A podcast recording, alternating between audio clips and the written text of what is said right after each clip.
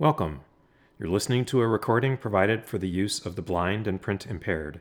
Materials or items read on AIRSLA are the copyright property of the original authors and publishers. No unauthorized use or duplication is permitted. Hello, my name is Brian Lemon. Welcome to this series of readings from Discover Magazine, a presentation of AIRSLA. Today's reading is from the July August issue of the magazine, which contains a series of articles about artificial intelligence, or AI, in the field of medicine. This article Chatbots Have Arrived. As we face staffing shortages and the limits of human analysis, AI is expanding our approach to mental health. By Molly Glick. Reclining on a therapist's couch as they scribble away on a notepad may soon become more of a rarity.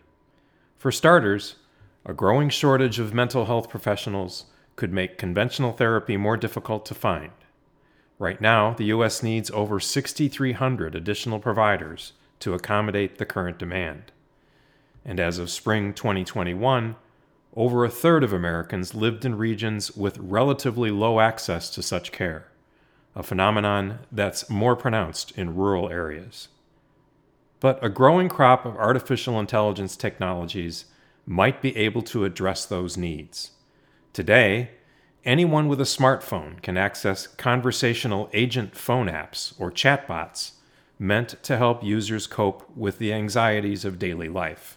These AI language processing systems can imitate human discussion via text, in this case, by simulating conversations with a therapist. For now, though, they aren't usually branded as therapy. One version, Woebot, was launched by clinical research psychologist Alison Darcy and other Stanford University scientists in 2017. Darcy says she looked into Woebot to tackle disparities in access to mental health care, though she acknowledges it's only part of the solution. Woebot is primarily intended to be there for users when a therapist isn't, Darcy notes, or as a gateway to therapy, and can reinforce lessons from in person sessions. It was programmed to incorporate aspects of established practices like cognitive behavioral therapy. When patients are struggling between visits, it can be challenging to recall the skills learned with a professional, Darcy says. Quote, we thought if we can address that person in that moment of need, and if you make it simple for people to engage in those tools right then and there, then it could be really clinically valuable. End quote. Plus, the conversational agent is meant to casually approach difficult conversations with a sense of humor, Darcy says. It even tells jokes. This might put some users more at ease, though it may also highlight the tech's limited emotional intelligence. Whale, hello there, Woebot might say cheerily, alongside a whale emoji, a playfulness not always appropriate for the subject at hand. Scholars such as Viktor Frankl and Sigmund Freud have explored the role of humor in therapy, but they probably didn't have emojis in mind. Chatbots aren't the only AI innovations scientists have been developing for mental health. Over the past two decades, more and more researchers have advanced tools to supplement therapists, plan targeted treatment, and offer insights that clinicians can't, and potentially transform the way we provide mental health care. Attempts to remold therapy are nothing new. The relationship between patients and therapists has long fluctuated in step with societal upheaval, says Hannah Zeavin, a historian of technology and mental health at the University of California, Berkeley. Clinicians have been holding sessions outside of the office for a century or more. As wars, pandemics, and other disruptive tragedies limited therapy's possibilities, the availability of trained professionals has ebbed and flowed according to patient demand. Quote, starting with the radio, but moving very quickly through things like the suicide hotline and indeed AI, there has been an effort to batch process patients, Zeavin says. Quote, starting with the radio, but moving very quickly through things like the suicide hotline and indeed AI, there has been effort to batch process patients, Zeavin says. How can we treat more patients with something that moves towards the universal. End quote. Some scientists believe data holds the key to addressing the current mental health crisis. For example, doctors struggle to reliably diagnose and effectively treat conditions such as schizophrenia, depression, and ADHD because they tend to have symptoms that are hard to pin down. Quote, Several complex mental disorders look alike in terms of their symptoms.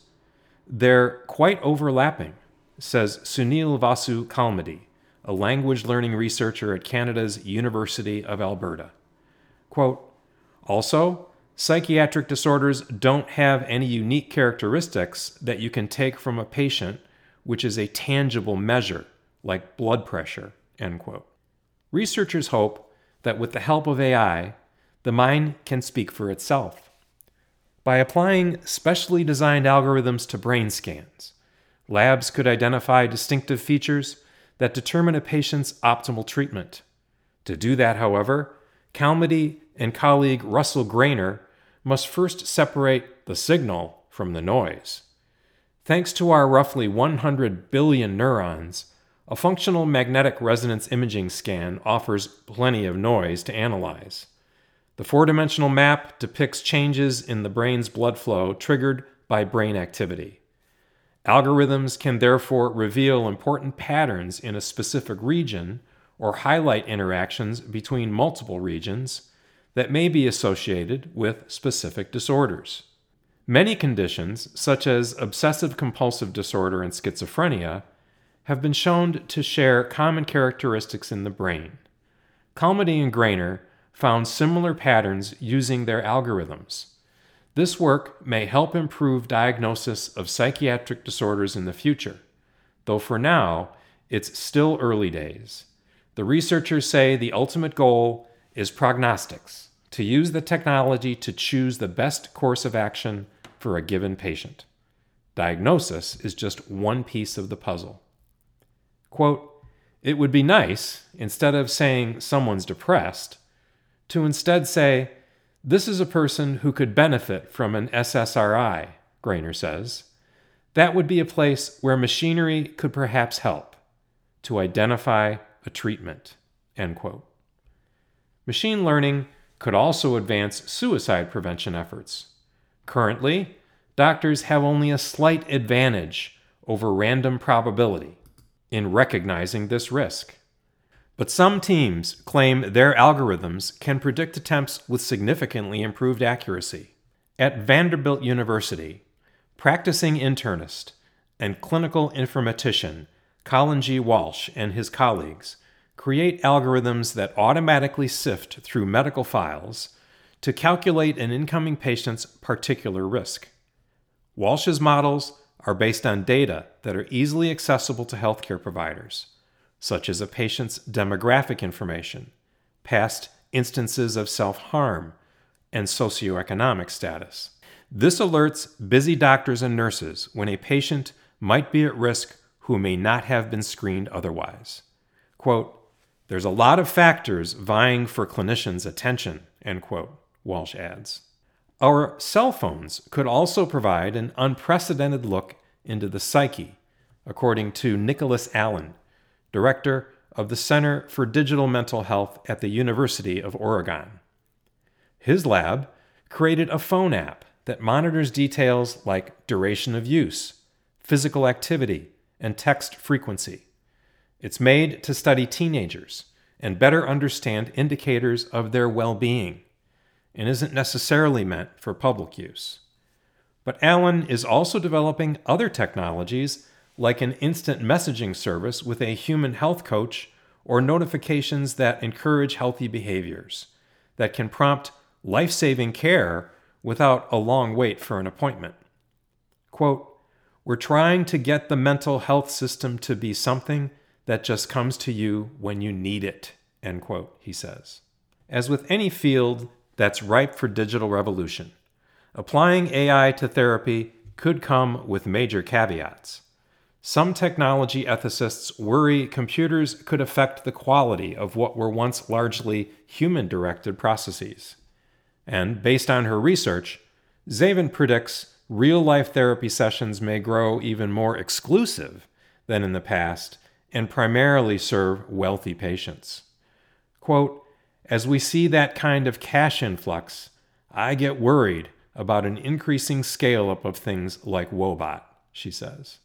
What's more, AI can blend the biases of its creators, primarily white men, into these systems. For example, language processing models, which are used in text based tools like Woebot, are often biased towards Western expressions of mental distress, according to a 2020 study published in PLOS 1. AI models also tend to replicate stereotypes that associate certain racial backgrounds with specific diagnoses. Quote, the very people who have been pushed to the margins by therapeutic care are receiving care that is not always made for them, end quote, Zeavin says. But these tools could also eliminate barriers to care, particularly for underserved populations. For example, a mobile therapy app or chatbot could serve as an affordable alternative to expensive one on one therapy. And people experiencing poverty could benefit from suicide prevention algorithms, given that low socioeconomic status is associated with an increased risk. Even if machine learning does succeed in democratizing therapy and advancing treatment options, it will always come with a particular limitation. As hard as we try, computers likely can't replicate an old fashioned office, or Zoom, conversation between two living, breathing people. Quote, there is no replacement for human interaction, Darcy says, but we need to augment that so that when people do need the human, they can make better use of that care. End quote. The author, Molly Glick, is a science journalist based in New Jersey. Follow at Molly Glick on Twitter. That's it for today. Thank you for listening and stay curious.